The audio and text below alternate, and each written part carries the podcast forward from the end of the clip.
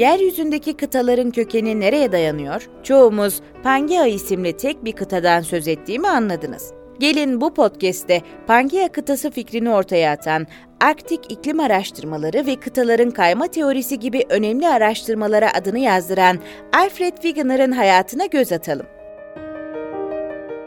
Tam adıyla Alfred Luther Wegener 1 Kasım 1880'de Berlin'de dünyaya geldi. Wegener'ın doğduğu dönem Almanya için politik ve bilimsel olarak bir yükseliş ve değişim dönemiydi. Wegener bu anlamda biraz şanslıydı. Elektrik, otomobil ve uçak gibi yeni teknolojilerin gelişmesine şahit oldu. Babası klasik diller öğretmeni olmasına rağmen Wegener, eğitim hayatı boyunca doğa bilimlerine ilgi duydu. 19 yaşında Berlin'de üniversite eğitimine başladı. Matematik ve astronomi gibi birçok bilimsel alanda eğitim gördü ancak yolunu astronomi, meteoroloji ve fizik alanında çizmeye karar verdi. 25 yaşında Berlin Üniversitesi'ni astronomi alanında doktora derecesiyle tamamlamayı başardı. Daha sonraları abisiyle birlikte ilginç bir dünya rekoru kırdı. Takvimler 1906 yılını gösteriyordu. Wegener ve abisi bir balonda tam 52 saat geçirdi ve bu rekor balonla en uzun uçuş rekoruydu.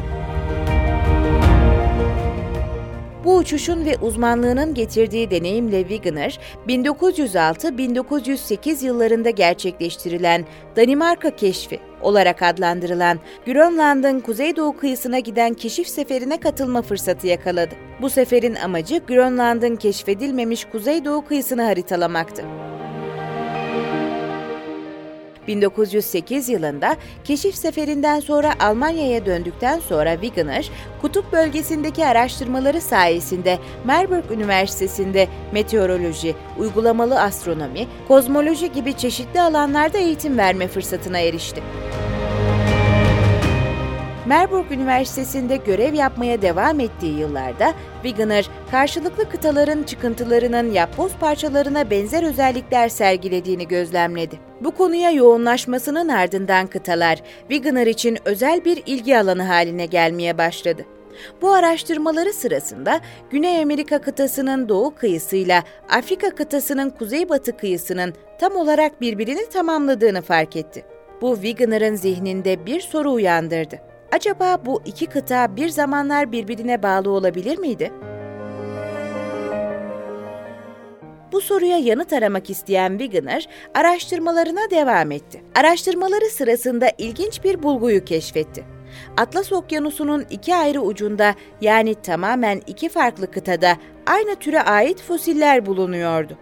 Bu kanıt Wegener'ın kafasındaki soru işaretlerini biraz olsun gidermeyi başardı. Wegener artık bu iki kıtanın bir zamanlar tek bir kara parçasına ait olduğuna neredeyse emindi. Çalışmalarına devam etti ve bu iki kıtada neredeyse aynı kaya formasyonlarının bulunduğunu gördü. Aslında Wegener'ın fosiller üzerinde keşfettiği durum daha önce de tespit edilmişti. Ancak akla gelen ilk teori, iki kıtayı birleştiren bir kara parçası bulunduğu ve bu parçanın zamanla sular altında kaldığı düşüncesiydi.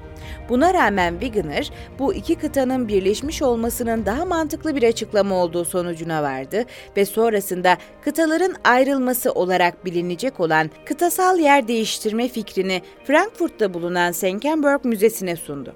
Wegener'ın bütün bu araştırmaları ve teorileri onu 1912-1913 yılları arasında yapılan Grönland seferine katılmaya itti. İkinci kez çıkacağı bu yolculuğun amacı ilkiyle aynıydı. Grönland'ın doğudan batıya kadar iç kısımlarına gidilmesi. Ne yazık ki bu keşif seferi de Wegener ve yanındakiler için kabusa dönmüştü. Keşif timinin yemeğinin tükenmesinin yanı sıra bir de Grönland'ın buzul bölgelerinde kayboldular. Daha sonrasında ekibiyle birlikte kurtarılıp geri dönen Wegener, 1913 yılında akıl hocası Vladimir Köpün'ün kızı Els Köpün'le evlendi. Bu dönemde Marburg Üniversitesi'nde eğitim vermeye devam ediyordu. 1914 yılında Birinci Dünya Savaşı'nın başlamasıyla Alman ordusuna çağrıldı. Bu süreçte iki kere yaralanan Alfred Wegener'ın savaşmaya uygun olmadığına karar verildi ve kalan süresini hava raporcusu olarak tamamladı. Wegener 1915'te en önemli eseri olan Kıtaların ve Okyanusların Kökeni kitabını yayınladı.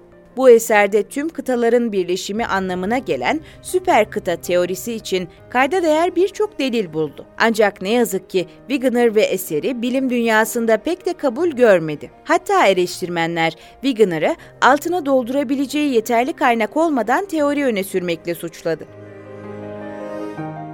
Hayatının geri kalanını Avusturya Graz Üniversitesi'nde jeofizik ve meteoroloji profesörü olarak geçirdi. Bu süreçte tüm kıtaların bir zamanlar tek bir kıta olduğu teorisini geliştirdi ve bu kıtaya Yunanca kökenli Pangea ismini verdi.